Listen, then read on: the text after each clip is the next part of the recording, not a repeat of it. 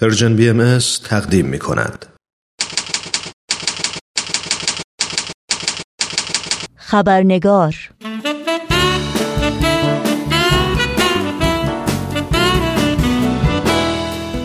با خوش آمد به شما دوستان و دوستداران خبرنگار نوشین آگاهی هستم و خبرنگار این چهارشنبه رو تقدیم می کنم. امروز 29 ماه می 2019 میلادی برابر با 127 مین سال روز سعود و یا درگذشته حضرت بهاءالله بنیانگذار آین بهایی است. به همین مناسبت گفتگویی داریم با دکتر بهروز ثابت نویسنده محقق علوم اجتماعی و استاد فلسفه و علوم تعلیم و تربیت و مشاور مراکز آموزش عالیه آمریکا. یادآوری کنم که بخش سرخط خبرها رو در این ویژه برنامه خبرنگار نخواهیم داشت شما رو به شنیدن گفتگوی خبرنگار با دکتر بهروز ثابت به مناسبت این روز مبارک در تقویم آین باهایی دعوت می کنم.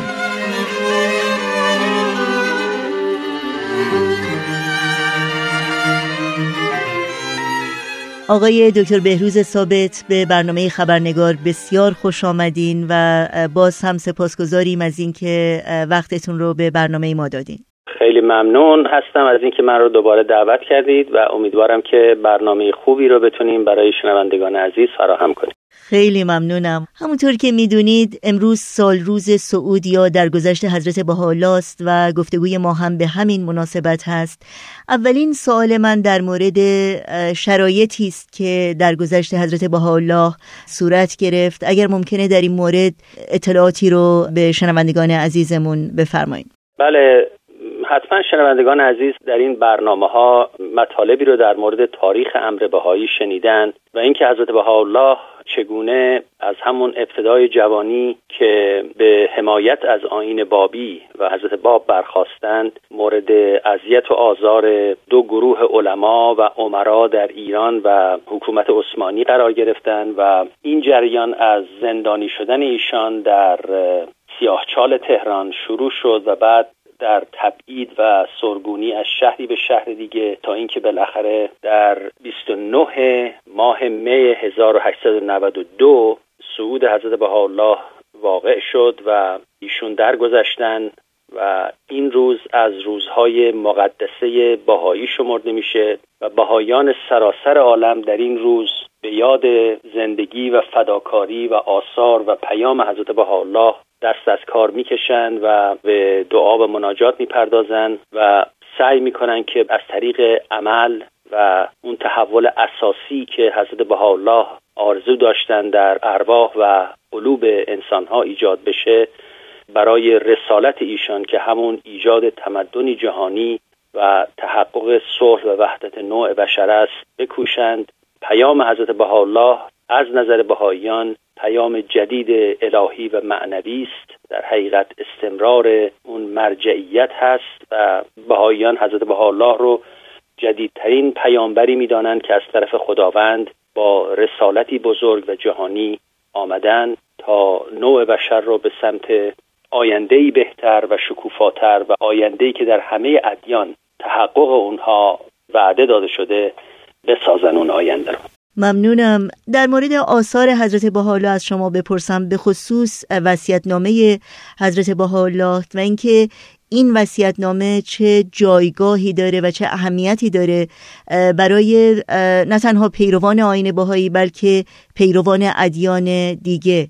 بله ببین حضرت بهاءالله در حیات پرفراز و نشیب خودشون آثار متعددی رو به وجود آوردن که در حقیقت از دیدگاه بهاییان وحی الهی بود و این آثار بالغ بر هزاران متن میشه که از آثار مهم ایشان که حتما در این برنامه ها اسمی از اونها برده شده و تا حدی معرفی شدن عبارتند از کتاب اقدس که کتاب احکام هست و کتاب ایران که در حقیقت کتابی است در مورد ظهورات کمالیه که اساس اندیشه بهایی رو تشکیل میده و همینطور الواح متعدده صادر شده به سلاطین عالم کتاب بدی کلمات مکنونه و بسیاری از آثار عرفانی مثل هفت وادی چهار وادی جواهر الاسرار و آثار متعدد دیگه است که همونطور که گفتم بالغ بر هزاران متن میشه و این آثار از دیدگاه دیانت بهایی ثمره وحی الهی هستند ثمره اون رابطه است بین مظهر امر و خداوند و این آثار به بیشتر از 800 زبان ترجمه شدن و در اختیار همه هست. همونطور که اشاره کردین یکی از آثار ایشون کتاب عهد است یعنی در حقیقت وصیت نامه ایشان هست که این وصیت نامه البته دارای معانی و مفاهیم بسیار والا و برجسته است که خودش احتیاج به یک بحث جداگانه داره.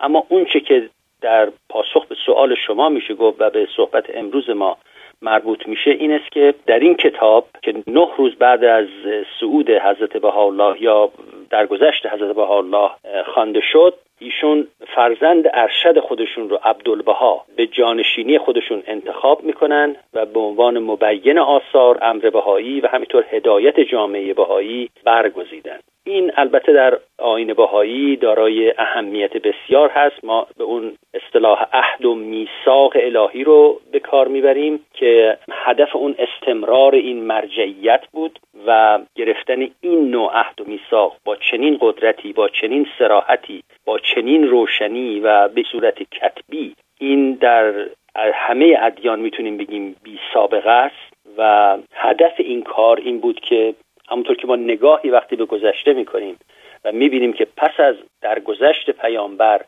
چگونه نفاق و جدایی و اختلاف در ادیان صورت گرفت و حتی اونها رو از معانی حقیقی و اون اهداف روحانی به دور ساخت و تبدیلشون کرد به یک مذهب سیاسی برای قدرت و استفاده سیاسیون و روحانیون مذهبی. این رو حضرت بهاءالله با این میثاق الهی از میان برداشت. چرا که در آثار بهایی اومده که مذهب الهی از برای محبت و اتحاد است و اون رو نباید سبب اختلاف کرد. لذا جلوگیری از اختلاف و تفرقه که به دنبال خودش دشمنی و جنگ رو میاره یکی از اهداف پایه‌ای آین بهایی است و لذا این میثاق الهی هدفشون بود که از این بحران که معمولا دامنگیر ادیان شده در گذشته جلوگیری بشه و استمرار اون حقایق روحانی ادامه پیدا بکنه. که البته خب حضرت عبدالبها هم جانشین خودشون رو انتخاب کردن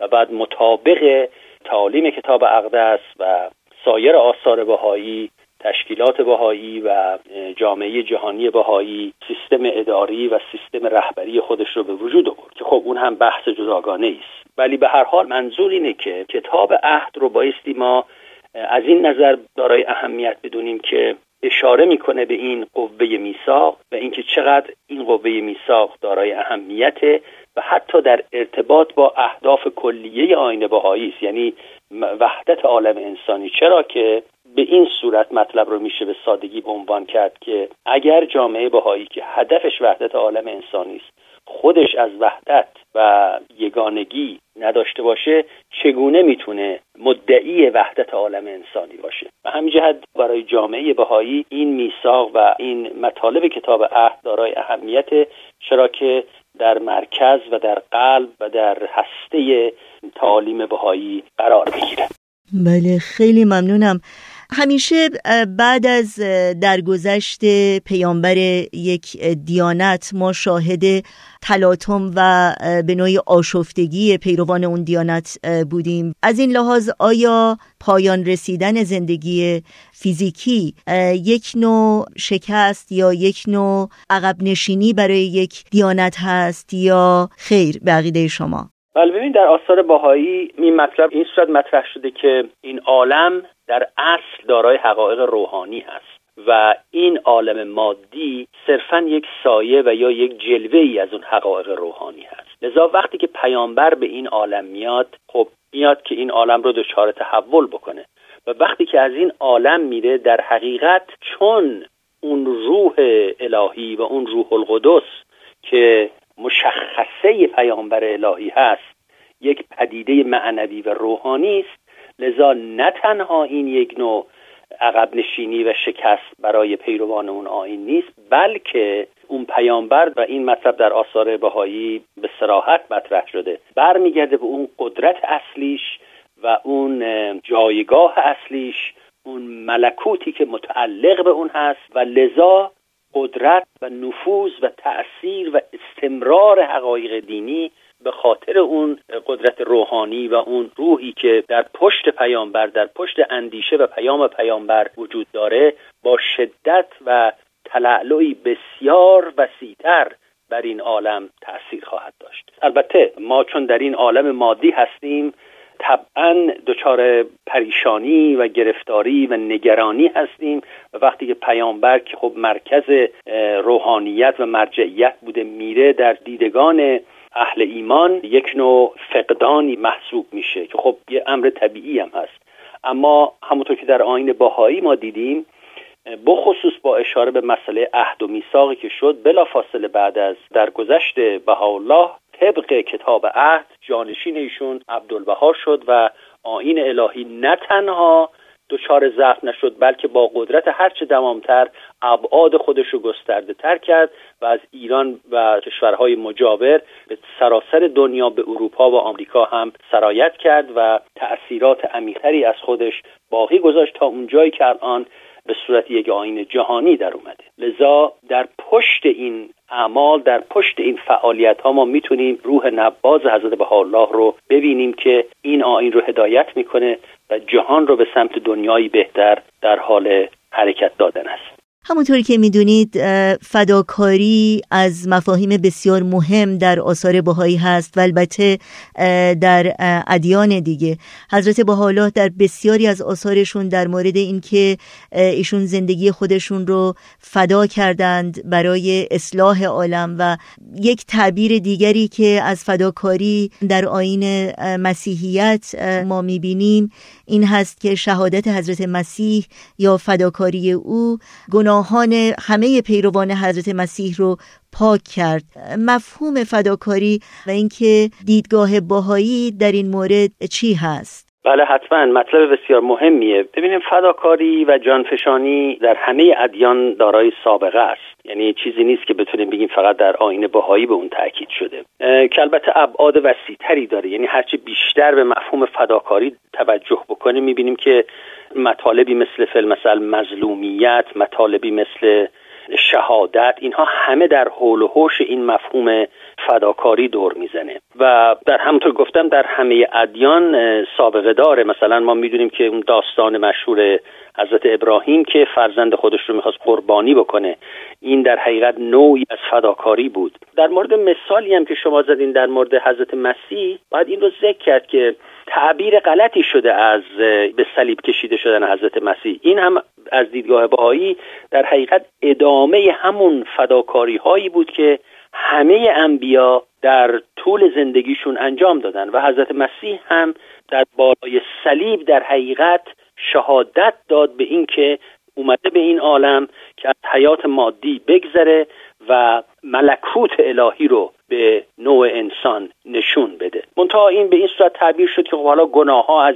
شسته میشن و این تبدیل شد به یک نوع دکترین و یا ایدئولوژی که خب توسط روحانیون و به مرور در چند قرن بعد از شهادت حضرت مسیح به وجود آمد و تبدیل شد به یک دیانت اختصاصی.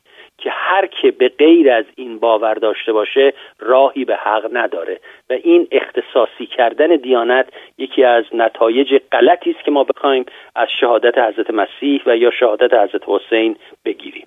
و البته از دیدگاه بهایی اینها سمبل هایی هستند و مثال هایی هستند که هدف اصلیش اینه که ادیان اومدن و پیامبران اومدن به خاطر یک هدف اساسی و اون این است که به انسان بیاموزن که حیات مادی و امورات جسمانی در حقیقت ابدی نیستند و اینها صرفا ابزاری هستند برای کسب فضائل اخلاقی و فضائل روحانی.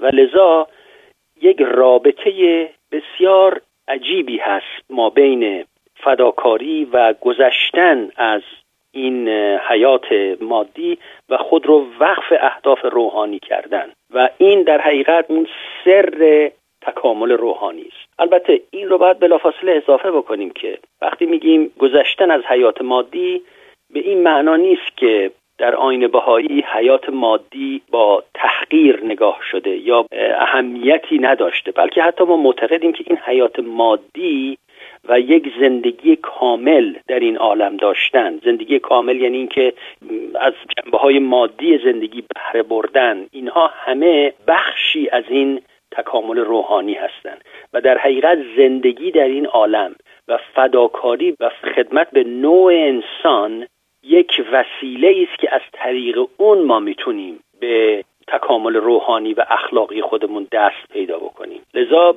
آین بهای آین نیست که بخواد حیات مادی رو تحقیر بکنه و یا کم اهمیت بشماره. بلکه اون ما اون رو وسیله می‌دونیم برای ترقی. اما همونطور که در ادیان گذشته بوده مثلا مثل شهادت امام حسین و یا در این امر جدید شهادت حضرت باب این شهادت در حقیقت یک نوع نمونه ای بود برای عالم که ببینن خدمت به نوع بشر و دیگران رو بر خود مقدم داشتن.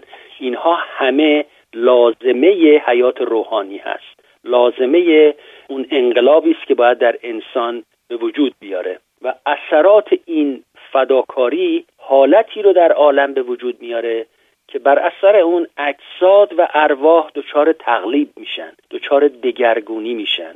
و این فداکاری ها هم تأثیرات ظاهره در عالم به وجود میاره هم تأثیرات باطنی. یعنی هم در ظاهر عالم هم در قلوب انسان ها هم در وجدان انسان ها و این مظلومیت و فداکاری است که در آین بهایی و به عنوان طریقه غلبه و قدرت الهی و شوکت و کرامت انسانی به کار میره. یعنی در این آین ترد خشونت شده نفی قدرتمندی و ریاست ظاهره شده. تأکید بر مظلومیت و انفاق جان و مال شده در راه حق. اینها اصول اساسی هستند و این اصول و این احکام صرفا به این معنا باید تعبیر بشه که ما به هیچ طریق دیگه ای نمی‌تونیم امر الهی رو پیش ببریم. یعنی امر الهی از طریق جهاد و خشونت و جنگ و نفاق و اختلاف و غلبه قدرت سیاسی و مقهور کردن انسانها به هیچ کدوم از اینها امکان پذیر نیست. فقط تنها راه رسیدن به اون اهداف عالیه آین بهایی این است که با مظلومیت و فداکاری نشون بدیم به عالم هدف ما چیزی نیست به جز تقلیب روحانی عالم. ممنونم. از این بهتر واقعا نمی‌شد عنوان کرد. سپاسگزارم ازتون آقای دکتر بهروز ثابت از وقتتون و از مطالب بسیار ارزندهی که با شنوندگانمون در میون گذاشتین. خیلی ممنون از این فرصتی که به من دادید شب عاشقانه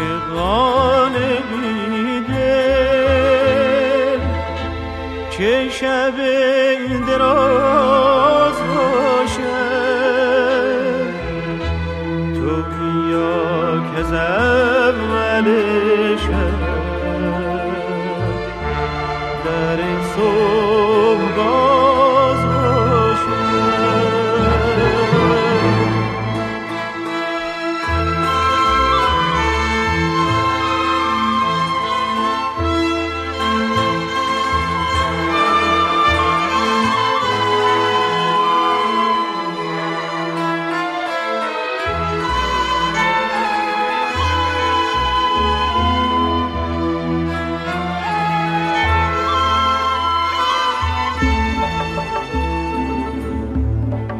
عجب است اگر توانم که سفر کنم ز به کجا رود کبوتر که اسیر باز باشد؟ نخواهم که نظر کنم به